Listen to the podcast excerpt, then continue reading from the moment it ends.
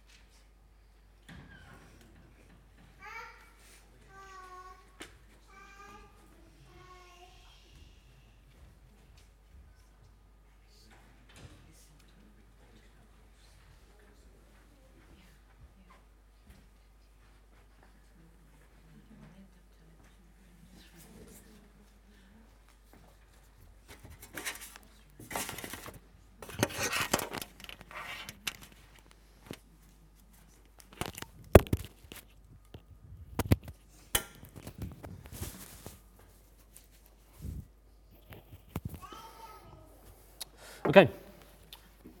Any things that you uh, weren't sure about? Questions you had?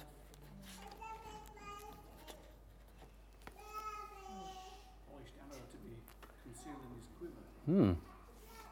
What's that about? Does that excite you, Neil? you want to be there? Yep. Okay, yeah, what's that about? Polished arrow.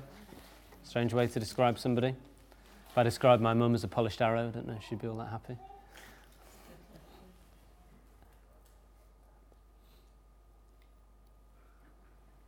Okay, cool. Well, I'm sure there are other things that were that are not entirely clear um, in there.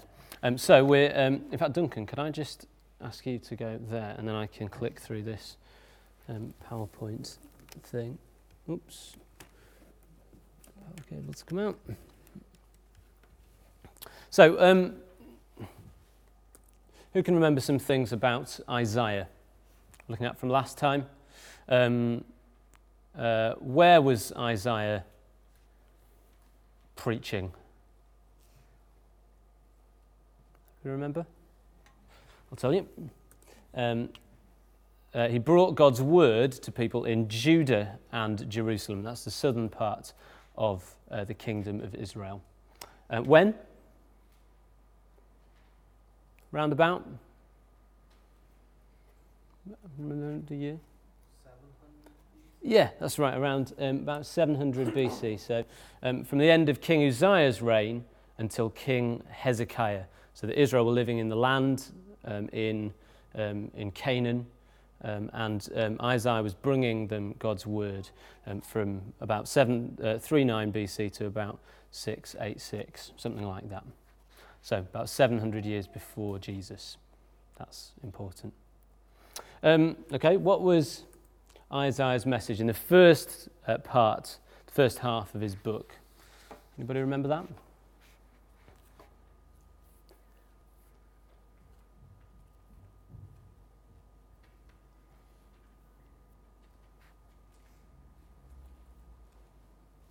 Go on, Josh. You can be the star pupil. Yep, yep. So said God's judgment is coming.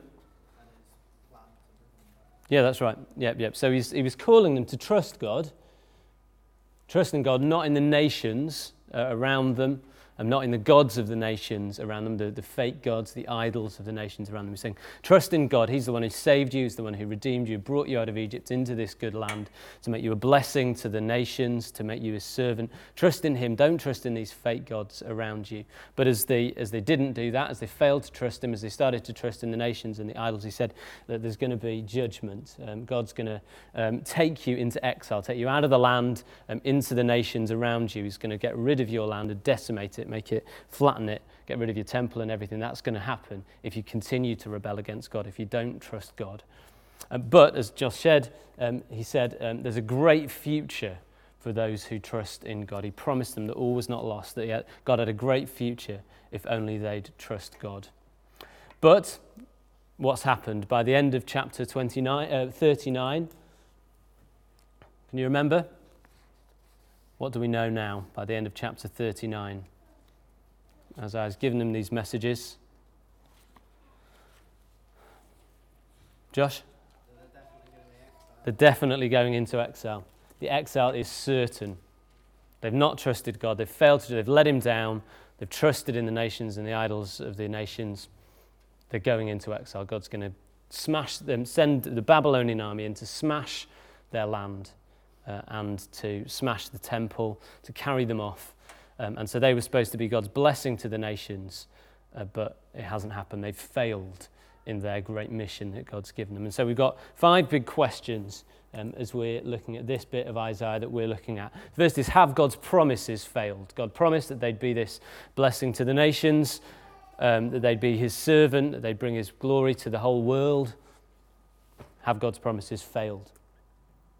Um, can God save his people? It looks like the nations around them and the gods of the nations around them are more powerful than God is because God's people have been beaten. So, can God save his people? Does God want to save his people? Does he still want to? They've rejected him, they've hated him, they've said no to him, they don't want him. Does he still want to do that? Does he still want to keep his word to them? Um, how can he make them his faithful servants again? How can he make them into this uh, nation that's going to display his glory to the ends of the earth? Um, and um, what's he going to do about his people's sin? They've rejected him, they've broken the covenant. How can they become his friends again? They're, they're in exile from him, really. How can he sort things out? So, those are the big questions that, we, that we've got. But we saw last week that God had a great plan, that, that, that his promises hadn't failed, that he was going to save his people. He does want to save his people. He's going to make them his faithful servant again, that he's going to deal with his people's sin. And we saw that he was going to do it through this figure, this servant who we started to talk about, who we saw in chapter 42.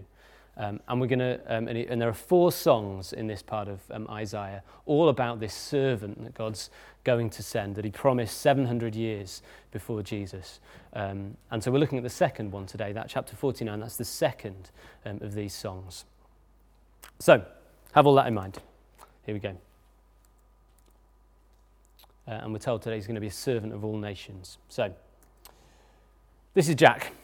Uh, Jack is looking forward to his retirement. He's been saving for years, putting money into the pension fund. He can't wait for that day when he can leave his job uh, and finally uh, retire. That's what he's been living his whole life for.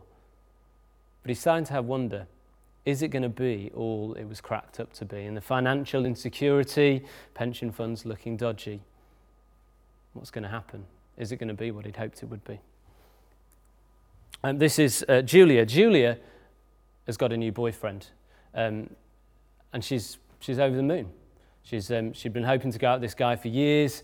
She liked him for years, but he'd never been interested. But finally, um, he's interested in her. He wants to go out with her. And so she's happy. She's kind of happy because actually it's not quite what she'd hoped it would be.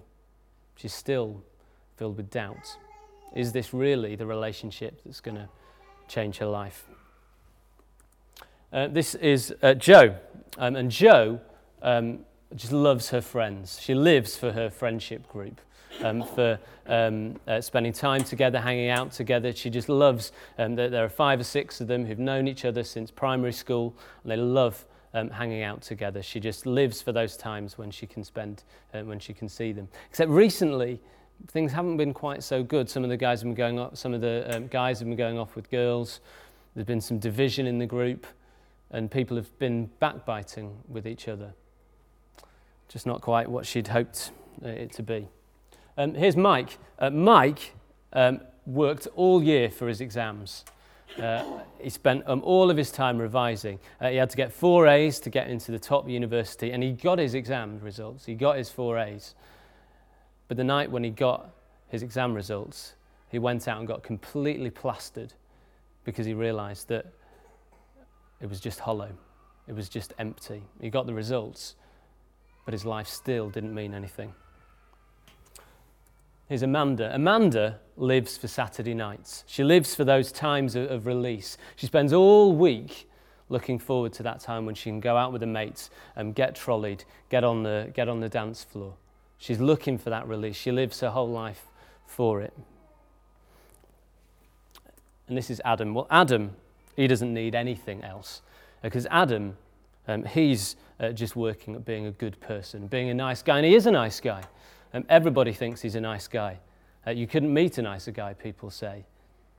Uh, that is, um, as long as people don't find out what he gets up to when he's on his own um, and what goes on in his head most of the time. See, what are you hoping in? Where are you putting your hope for your life? Where are you putting your hope for your future? What are you investing in? What things are you looking at and saying, that's going to be what gives me life? That's what's going to give me a future.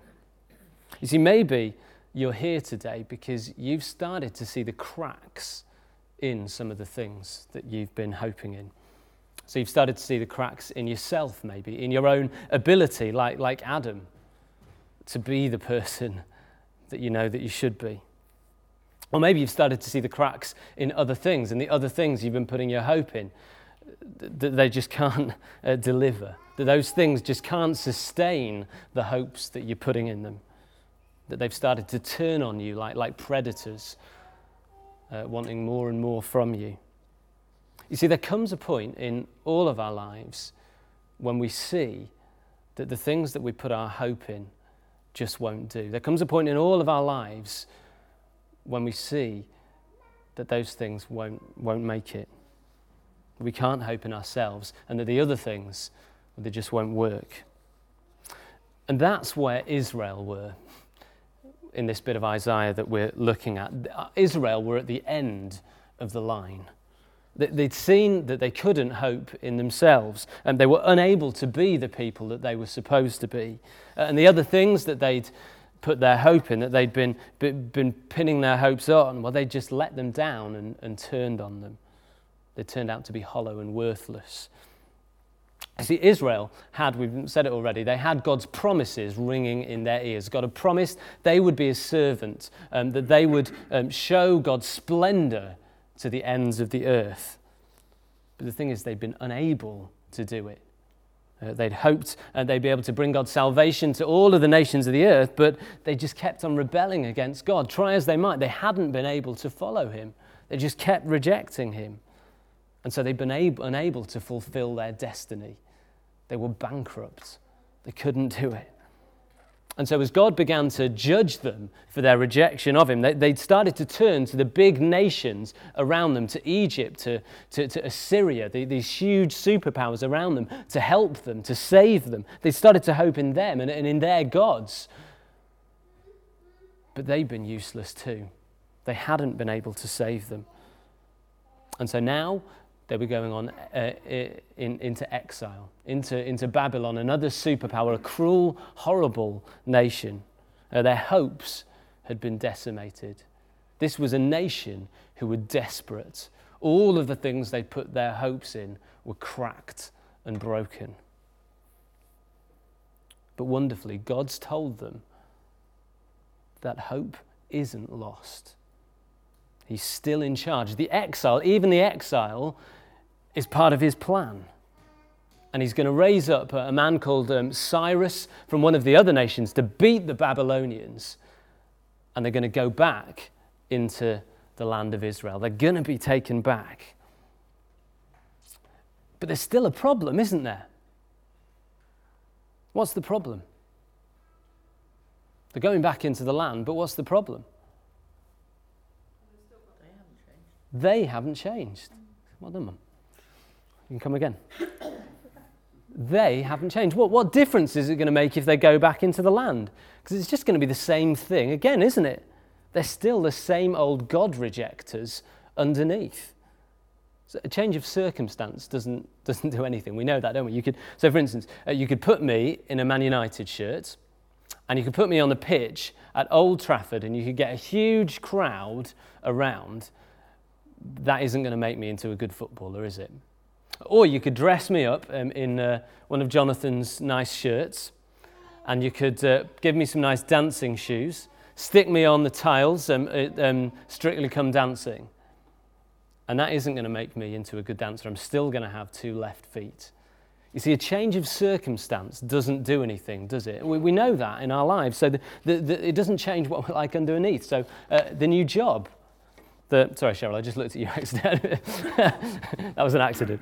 The new job, uh, the new house, the, the new girlfriend, the new, the new baby. They don't do anything to change what we're like underneath, do they? And it's the same for Israel. Like God could take them back into the land, but they'd still be God rejectors underneath. How are these people going to bring God's glory to the nations? How are they going to fulfill their destiny? How is He going to deal with their sin? Can't hope in themselves. They can't hope in the nations around them. Where could they look for hope? Well, that's the glorious news of this passage. Because this passage tells them they were never meant to hope in themselves. They were never meant to hope in the nations around them. They were meant to hope in someone else, in someone who God would send to do it for them. In this servant, God promised 700 years in advance. This one who'd take their place and fulfill their destiny for them.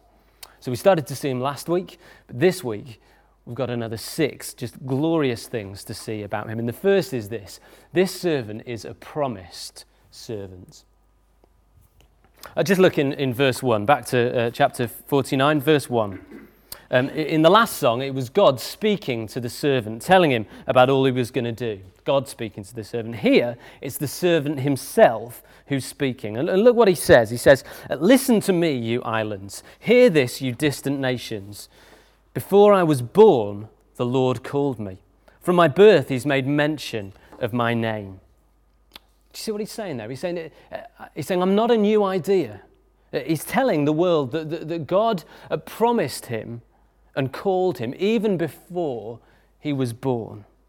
You see, this servant was always God's plan. He's not a flash in the pan. This servant was always part of God's plan. And God is just waiting for the right moment to send him. Just look at that in verse 2. It's your polished arrow, Neil. He made my mouth like a sharpened sword. In the shadow of his hand, he hid me. He made me into a polished arrow and concealed me in his quiver. You see, what, what he's saying is, look, I'm, I'm like an arrow. I'm waiting in God's quiver. God's got me here and he's just waiting for the right moment to, to send me to do my work. It's not a new idea. God's plan has always been to send this servant at just the right time. You see, he was the one they were supposed to hope in. But the question is, what is God going to send this arrow to do? What's the work that this arrow is going to do? It sounds quite military, doesn't it? It sounds like he's going to go and kill people. So, what is he going to do? Well, he's not going to send him to kill people. Surprising thing is, he's going to send him to preach. This is a preaching servant. Just look um, at verse 2 again. It said, He made my mouth like a sharpened sword. You see, the sword of this servant won't be a great big samurai used to scythe down the soldiers just to smash the nations, to bring in physical kingdoms. The sword of this servant, what he's going to use to do his work, is his mouth, his words, the message that he preaches. So, why is that? Why is he going to use his words to do his work? Well, because Israel don't need him to beat armies. They don't need him to change their physical circumstances. What they need is someone who's going to deal with their hearts, somebody who's going to rewire them from inside, somebody who's going to change their hearts and their minds. And that's what words do, isn't it? Um, that's why um, so much time is put in the general elections coming up, isn't it? The, the parties are spending um, hours and hours and hours thinking what is their message going to be? Because they know it's not the smiling face of David Cameron or the grumpy face of Gordon Brown or, or, or whatever. That, that's not going to win the election. It's the message that people hear. That's what's going to change people's hearts and minds. That's what's going to, rewire them from the, from the inside. And you see, that's what this servant has come to do. He's not come to change the externals, to change their circumstances, like putting me on a pitch at Old Trafford. He's come to change them from within. He's come to deal with the hearts of his people and bring them back to God, because that's what they need. But still, we think, well, words, I mean, that's great, isn't it? But words can be deceptive. General election's a great example, isn't it? Can be empty and worthless. Promise the world, don't actually do anything. Um, and that's just no good for the people of Israel, isn't it? Because these guys are desperate. Uh, they didn't just need somebody to bring a nice, comforting message, they needed somebody who's actually going to sort them out. And that is exactly what this servant was going to do, because he'd come not just to speak a message but he'd come to take the very place of his people, to do what they were supposed to do in their place. He's the place taking servant. Just look at that in verse 3. He said to me, You are my servant, Israel, in whom I will display my splendor. As we've said it already, haven't we? Israel was supposed to display God's splendor to the world. Their life, knowing God, loving one another, delighting in Him, getting the, the, the, wonderful things that He gives to those who delight in Him. That was supposed to show the world how great God was. Everybody was supposed to look at this nation and say, Wow, God is amazing. Isn't He splendid? Isn't He glorious? Let's go and worship Him. That's what was supposed to happen. But they'd failed. They hadn't been able to do it. They'd end up crushed and beaten and despised by the nations, carried off into exile. But God says here to this servant, You are going to be my new servant.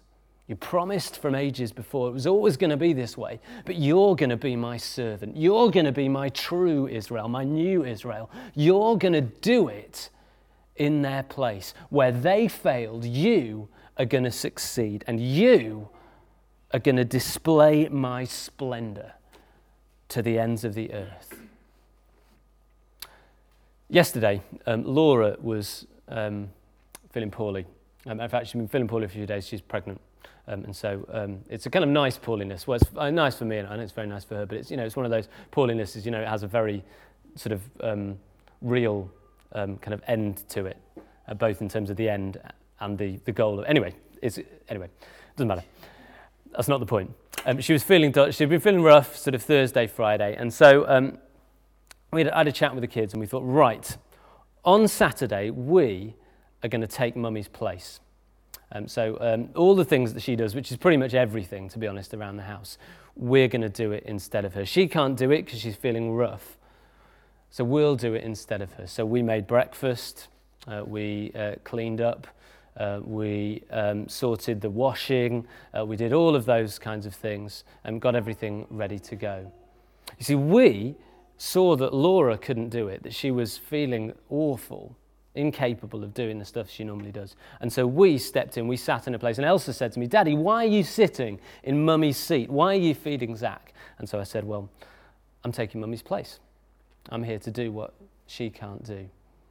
And that's exactly what Jesus came to do. He came to take the place of his people.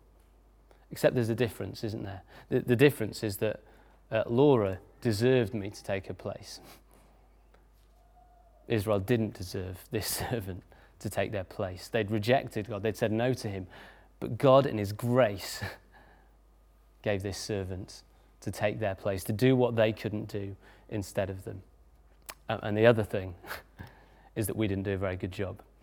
we left the washing out. We did all sorts of bad stuff. There was food all over the floor. But Jesus was the faithful servant. He did it in their place.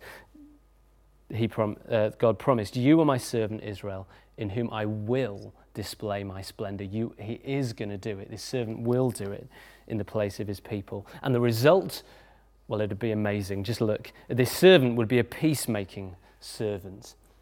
So Israel were, were, were, were, were split apart from God in exile, being judged by God because of their sin. But this servant would do it in their place and restore them. He would deal with their sin. Just look at verse 8. This is what the Lord says. He's speaking to this, God's speaking to the servant now. In the time of my favor, I will answer you. Answer just means I'll, I'll, I'll help you, I'll come to your aid. And in the day of my salvation, I will help you. I will keep you. I will make you to be a covenant for the people, to restore the land and to reassign its desolate inheritances. It was that same phrase we saw last time in chapter 42. I'll make you to be a covenant for the people. See, Israel, they'd broken the covenant. God had made this great covenant with them. He'd made peace with Israel. He said, You're going to be my people. I know you've rejected me. I know that you're just like everyone else. You, you don't deserve it, but I'm going to make you my people. I'm going to reconcile you with me. I'm going to make peace with you. I'm going to have this marriage with you. And, and, you're going to, I'm going to bless you. I'm going to give you all these good things. We're going to be this, this wonderful partnership, and you're going to show the world what I'm like. But Israel, they'd destroyed the covenant. They'd broken the covenant. They were like an unfaithful uh, marital partner. They'd committed adultery against God, and the covenant was smashed. They'd been sent into exile. But here we're promised this servant is going to be a new covenant. He's going to make peace between Israel and God, between his people and their maker. Uh, and notice there, he doesn't say, uh, I'm going to make a new covenant. Just look at that in verse 8. It's quite striking. He doesn't say, um, I'll keep you and will make you to, to, to make a covenant. He says, I'll make you to be a covenant. This servant is going to be peace between his people and between God. He in himself is going to deal with their sin and restore them to God. But not just the people. This is the amazing bit. Not just, not, not just um, Israel, this, this nation descended from Abraham. He was going to restore every nation, people from every nation on the earth, every people group to God, even people from North Yorkshire. He'd keep God's promises to Abraham to bless the whole world through Israel. He was going to be a promise keeping servant. Just look at that in verse 6. This is great. He says, It is too small a thing for you to be my servant to restore the, the tribes of Jacob and bring back those of Israel that I've kept. That's too small a job.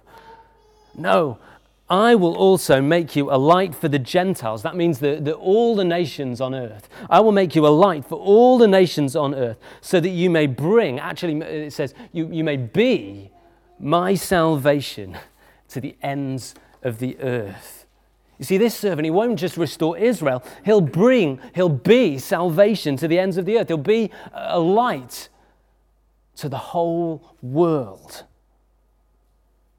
Israel was supposed to be a light, but this servant is going to be God's light in their place, and his light will shine into every dark corner of the globe. At last, God's promises to Abraham to bless the whole world through him are going to happen through this servant. Well, that just sounds too good to be true, doesn't it? How could that happen? How could one man take the place of Israel? How will one man restore a whole nation to God? How could one man bring God's salvation to the ends of the earth? And all without a sword without tanks, without military might. How's he going to do it?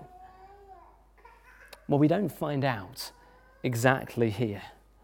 But there are some clues, some little telltale clues, which, if you're a detective, you might have picked up. And we've said the first two already. See, the first is that he's going to be this covenant himself.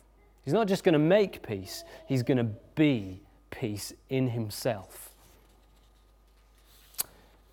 Second, uh, he's not uh, uh, just going to bring salvation, but he's going to be God's salvation to the ends of the earth. He's going to do it in himself in some way. But there's also something else here. And this is the really surprising part. And, and, and as I'm sure as, as, as, the people of Israel got this prophecy from, excuse me, from Isaiah, that, that, you, can, you, can get, you can edit that bit out, Josh, for the, uh, for the recording. People in the car feeling sick. The, the, as, people, as people heard this prophecy, they'd have been thinking, what? What's that talking about? Ah, what's going on? Because he's going to do it through suffering. Because he'll be a put down servant. He'll actually be rejected by the people of Israel. Just look at that in verse 7. This is what the Lord says the Redeemer and Holy One of Israel, to him who was despised and abhorred by the nation, to the servant of rulers. Now, God's speaking here um, as if all of this has already happened. It says, um, to him who was despised and abhorred. And maybe you think, well, that's a bit strange, but often that happens in, in, in, the prophets. You'll, you'll see that if you read through the prophets. Often, God speaks about things in the future as if they've already happened. Why do you think that might be? Any thoughts? He's out of time. God's outside of time. That's right. Yeah, he's outside of time. And so that means if God's outside of time, for God, it's as if it's already happened. It's so sure, it's so definitely going to happen that God can speak about things in the future as if they've already happened. And just look what he says this servant will be despised, he'll be abhorred by the nation of Israel, and he'll be the servant, or literally the slave, of rulers or, or tyrants. See, this servant is going to be rejected by the people he came to save. He's going to be treated like a piece of, of, of, dog dirt. You know, when you have a piece of dog dirt on your shoe, it's the most disgusting thing, and you, you wipe it off. You, you'll do anything to get rid of it, won't you? It's horrible. That's how this servant is going to be treated. And that's why in verse 4 he says it's as if he's labored to no purpose. It's as if all of his work has been worthless because the nation that he's come to save is going to reject him. But here's the extraordinary thing it's through this rejection, through being rejected by the nation, that he's actually going to save them. It's through being despised and abhorred that he'll bring kings and rulers and people from every nation to worship God. Because at this point in Isaiah, here's another question for you to answer. At this point in Isaiah, who are the people who are about to be despised and abhorred and become the, the, the servants and slaves of rulers of other nations? Who are going to go th- who's about to go through that? Who's he told that they're about to be treated like that?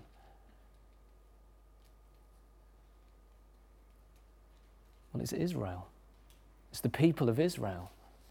That's how they're going to be treated. They're going to be despised by the nations around them. They're going to be mocked. They're going to be taken off into exile. They're going to become the slaves of Nebuchadnezzar and the Babylonian kings. That's how they're going to be treated. So, do you see how amazing this is? This servant is going to take their shame on himself. This servant who's going to come, he's going to take their punishment and judgment from God so that they can be restored to God, so that the exile can end, so they can come back to God, and not just them, but the whole earth and the results will be glorious. And, and that's really what um, verses 8 to 12 describe this amazing result of what this servant's going to do. Just look with me, it's just extraordinary. This is what the Lord says In the time of my favor, I'll answer you. In the day of salvation, I'll help you. I'll keep you, and I'll make you to be a covenant for the people, to restore the land, to reassign its desolate inheritances, to say to the captives, Come out, and to those in darkness, Be free. They will feed beside the roads and find pasture on every barren hill. They will neither hunger nor thirst, nor will the desert heat or the sun beat upon them. He who has compassion on them will guide them and lead them beside springs of water. I will turn all my mountains into roads, and my highways will be raised up. See, they'll come from afar, some from the north, some from the west, some from the region of Aswan. That, that's the south. It's just wonderful, isn't it? It's going to be, when this servant comes, it's going to be like uh, God bringing his people out of Egypt all over again, bringing them into a beautiful, fertile place where they're, where they're fed and, and, and nourished again. And, but this time, not just the nation of Israel, but people from everywhere, from, from afar, from the north, from the west, from the south, people from everywhere are going to come. And, and the captives will come out. Those in darkness will be free and they'll feed. They'll feed beside the roads, find pasture everywhere on, on barren hills. These will be people not hoping in, in, in, the gods of the nations anymore, not hoping in things which are, which are like cracked systems or hoping in themselves. They'll be hoping in God Himself. They'll be hoping in the servant. They'll be satisfied. That's what this picture of satisfaction. They'll be satisfied in Him. God will care for His people again. He'll nourish them, He'll feed them with Himself. And the whole earth will, will, will burst forth in joy to God. They'll rejoice in Him. You see, that's why God sent this message through Isaiah to His people about this servant, because He wanted them to rejoice. They were going into exile, their hopes had been smashed. But God was saying, Stop hoping in those things. Quit hoping in those worthless, stupid things that you, are trying to build your life on in, in yourselves or the nations around you or, or, the, or the idols. Stop it. Put your trust in me. Put your trust in this servant who I'm going to send. Long for that day. Long for that day that he comes to do this. Trust in me, not in those things. He wanted them to rejoice and look for that day. Well, guys, shouldn't we rejoice even more? Because for those guys, they were looking forward in hope to that day when this servant would come and do it. But we're looking back because the servant's come. He's come. And now those springs that Isaiah talks about, those springs of water, those springs of salvation, those springs which are God Himself, are open for us and people from every nation to come and drink deep of. Because as we read through this song, and I've, I've slipped into it, you can't not. It could be talking about nobody other than Jesus, could it? You see, the, the, the, exile ended officially when God sent this guy Cyrus to take the people back into the land. He, he, they, a few thousand of them came from Babylon back into the land of Canaan. But it wasn't what God says here, it was, it was rubbish. They, they were in there. The temple wasn't what it used to be. Uh, they were slaves, still slaves of the nations around them. None of these things God promised happened. Why? Well, because they were still waiting for the true end of exile, for the true end, which would be when this servant came. He was waiting like a polished arrow in God's quiver for God to send. And now he's come. Jesus.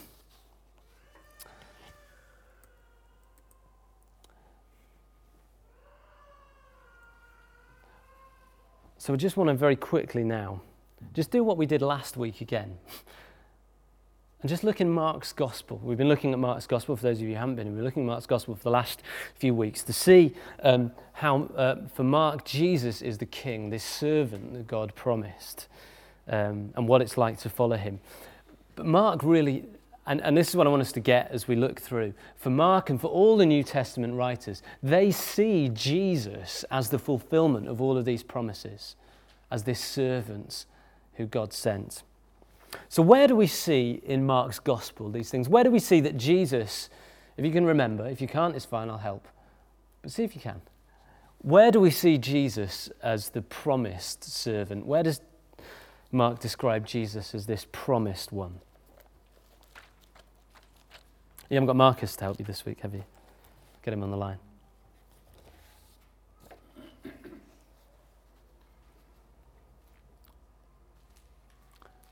Promised, prepared for. Ah, excellent. Uh, chapter 1, verses 2, uh, verses 2 and 3. So uh, Mark says, The beginning of the gospel about Jesus Christ, the Son of God. It is written in Isaiah the prophet okay, just a few chapters before, chapter 40, I will send my messenger ahead of you who will prepare your way, a voice of one calling in the desert, prepare the way for the Lord, make straight paths for him. And who's the Lord? Well, who's the messenger? The messenger is John the Baptist. Who's the Lord? It's Jesus. You see, for Mark, Jesus is this promised servant, the one who'd been promised for hundreds of years, and now he's come. That's who Jesus is, this promised servant, waiting uh, to do it. And in, in chapter 8, um, verse 29, Peter sees it. He sees what Jesus has been doing. He sees the proof that Jesus is a servant, and he says, You are the Christ, God's promised anointed king. You are the one promised in the Old Testament, the one promised from hundreds of years has come. Um, where do we see that he's uh, the, a, a, preaching servant, not somebody who's come to, to scythe down rulers, but he's come with a message? Where do we see that in Mark's Gospel?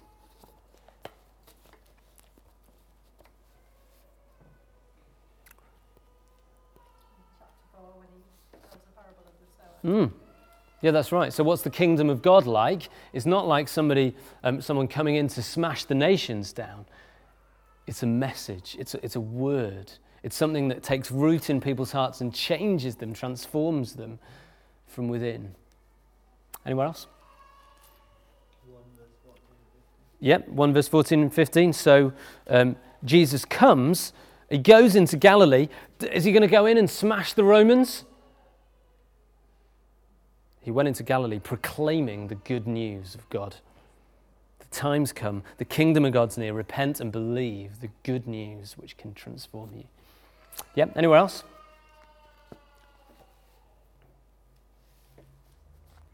One thirty-eight. Jesus said, Let's go somewhere else, to the nearby villages, so that I can preach there also. That's why I've come. I've not come to for pe- to have just to heal people, just to do signs, physical things, changing the outside. I've come to preach, to change people's hearts. Okay, um, where do we see that Jesus is a, a place taking servant? He's not just come with a, an empty message, he's come to take his people's place.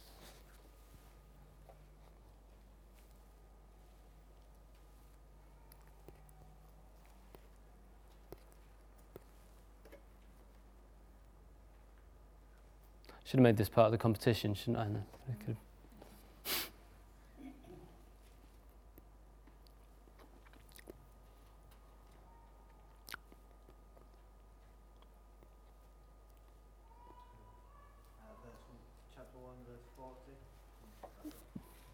Yeah, great. Yeah, yeah. So what? He, so when he heals the leper, yeah, we were talking about that last week, weren't we? Uh, the leper um, should be um, should be separated from God. Jesus um, and should and is is separated from God's people, separated from God, like Israel in, in exile. Jesus comes and he takes the place of the leper. He gets the, the, the, the, the shame of this leper. He touches him and he gets the shame of the leper, and the leper is restored. He's made clean, acceptable to God. Anywhere else? What about chapter 1, verse 9?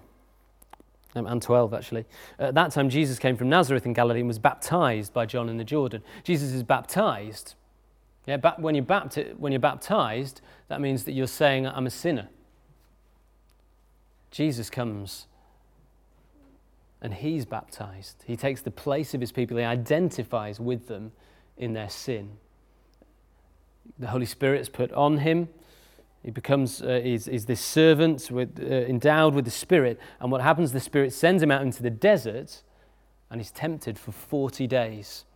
Okay, Israel were in the wilderness for 40 years being tempted by God. They failed. Jesus succeeded. He was the faithful Israel in their place. He did what they couldn't do. What about the peacemaking servant? Where do we see that? The one who makes peace between people and God, between the whole world and God.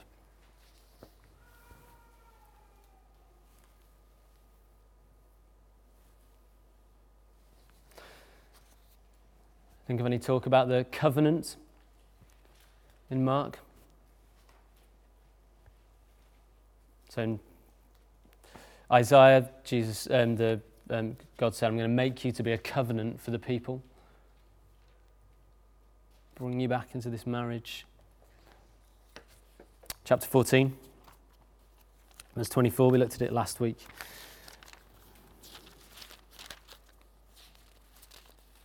This is my blood, Jesus says, of the covenant, which is poured out for many for the forgiveness of sins. No, he doesn't say for the forgiveness of sins in Mark, he says that in Luke. This is my blood of the covenant, which is poured out for many. Jesus himself, through his, the blood, your blood in the Bible is your life. So through my life, I'm going to be a covenant. I'm going to give my life so that you can be brought back into relationship with God so you can be restored to Him.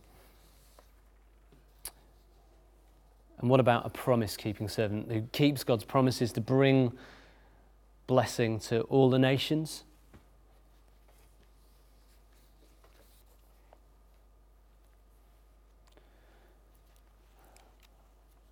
We're losing momentum, aren't we? Chapter 15. 38, uh, 39.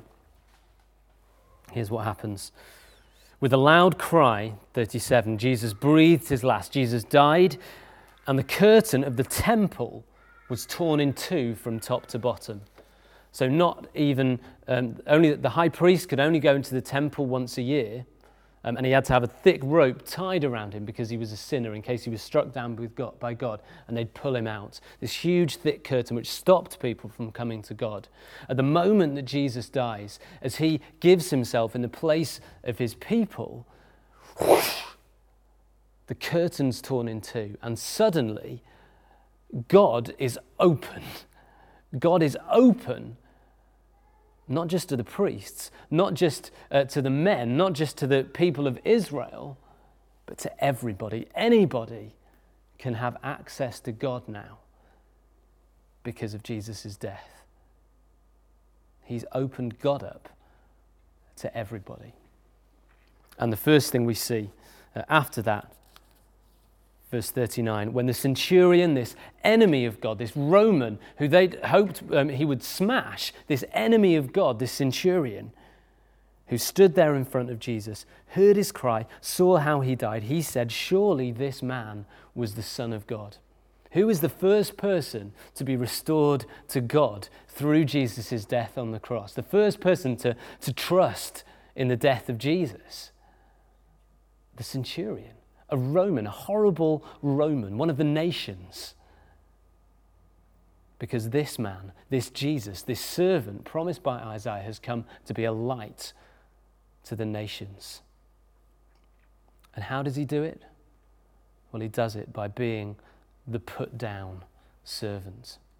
We've seen that all through Mark 2, Mark 3, haven't been the one who was rejected by his people, the one who the, the, the leaders hated and tried to trap, the one who they plotted to kill.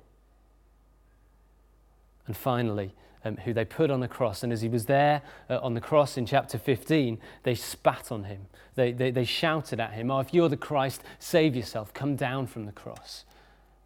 He was despised and abhorred by the nation. And yet, through that death, he opened God up to the world. You see, Jesus was the one who Israel were to hope in. Not in themselves, not in their idols of the nations. They were to hope for this servant Jesus. And it's the same for us, guys. You see, maybe you're beginning to see the cracks in the things that you've been hoping in, in your ability to be a good person, in your ability to be the person you should be, or, or maybe in the things in your life that you've been living for your, your, your grades, your, people's approval, career success, the Saturday night party, or the friendship group. You're wondering what there is to hope in. As you look at your life for this last week, you see a mess. Well, the Bible says you're right to see a mess. You're right to see cracks in all of those things because they're never meant to be the things that you should hope in. Don't hope in yourself, God's saying. You're a sinner. You're unable to be the person you were supposed to be. You're unable to please God on your own. You're just like Israel. You deserve God's judgment and his anger. Don't hope in those other things, in, the other things you try to, to fill your life with, to sort of uh, squash that spiritual emptiness that you feel. So, you, your money or your career or your friendship group, they won't do it. They can't reconcile you with God. They can't restore you to your Maker. And they can't really satisfy. That's what we know, isn't it? They leave you thirsting for more. But there is somebody who you can hope in. Someone who can truly quench your thirst. Jesus, the servant king. The king who's been at the center of God's purposes since before the world began. The king who's got a message for you that can change your heart, change you from inside out. The king who can sort you out because he's lived your life in your place. He's lived the life that you should have done and succeeded. The king who can restore people from every nation, from Boroughbridge, from Ripon, from Haiti because he took your punishment instead of you. The king who's offering you life in all of its fullness. Because that's the picture uh, that, God, that Isaiah paints, and it's just a beautiful picture. Just look again uh, to finish with. Uh, chapter um, um, 49, verse 9. Here's what he says They'll feed beside the roads, they'll find pasture on every barren hill. On a barren hill, they'll find pasture. They'll neither hunger nor thirst, nor will the desert heat or the sun beat upon them. He who has compassion on them will guide them, lead them beside springs of living water. Is your thirst being quenched as you listen? Shout for joy, O heavens, verse 13. Rejoice, O earth. Burst into song, O mountains, for the Lord comforts his people and will have compassion on his afflicted ones. You see, God's promise is that those who listen to this servant's words and hope in him will find true satisfaction. They'll no longer be, be thirsty and desperate and looking for something to hope in. They'll feed on Him. They'll find their thirst quenched. That's what Jesus said to the Samaritan woman, wasn't it? Do you remember the, the, the woman uh, who we met at the well? And she'd been looking to all sorts of things to put her hope in in her life. She'd had four husbands, and the man she was with now wasn't her husband. She'd been looking for love, she'd been looking for satisfaction. And Jesus said, I come to give you water that will well up to eternal life. When you drink of this water, and he's talking about himself, when you drink of this water, you'll never thirst again. He said, I'm the bread of life. Other bread you eat leaves you hungry. Feed on me you'll never be hungry again. You see, God is offering you Himself through Jesus. And He's saying, Come and find satisfaction in me. If you're not trusting Jesus today, well, stop trying to find satisfaction in all those other cracked things, those broken things, yourself, the other things in your life. Stop looking to those. They're never going to do it. Come and hope in this King. And if you're a Christian, if you're a follower of Jesus, well, Jesus is saying to you today, why would you run after anything else? See, do you find yourself frustrated? Do you find yourself quick to get angry? Do you find yourself dissatisfied? Or could that be because you're hoping in other things than this source of life, this servant, this Jesus who's offering you himself? Are you thirsting for him? Are you hoping in him or in other things? Well, He's calling you today to leave those things behind. Say no to them and come and be satisfied in Him. Because do you know what the most glorious thing, maybe the most glorious thing, one of the most glorious things about the God that we worship is? It makes Him different from every other idol. Do you know what the most brilliant thing is? God is most glorified when His people are most satisfied in Him. Should I say that again? God is most glorified when His people are most satisfied in Him. See, this isn't a God who tells you to go and do, go and do, go and do, go and do this, do this for me, do this for me, do this for me, like idols do, like friendship groups do, like people's approval does. This is a God who says, Come and be satisfied in me. Come and enjoy me. Come and enjoy my forgiveness. Come and enjoy the wonders of God that I've got to give to you. Come and enjoy the well of fellowship with God that I want to give you. Come and enjoy that. Allow your heart to be filled. And then you'll find that you are somebody who flows over, who, when you rub up against other people, they want this God too. Let's be that kind of people, not hoping in other things, but hoping in God, hoping in this servant. Let's sing. In Christ alone, our hope is found. He is our light, our strength, our song.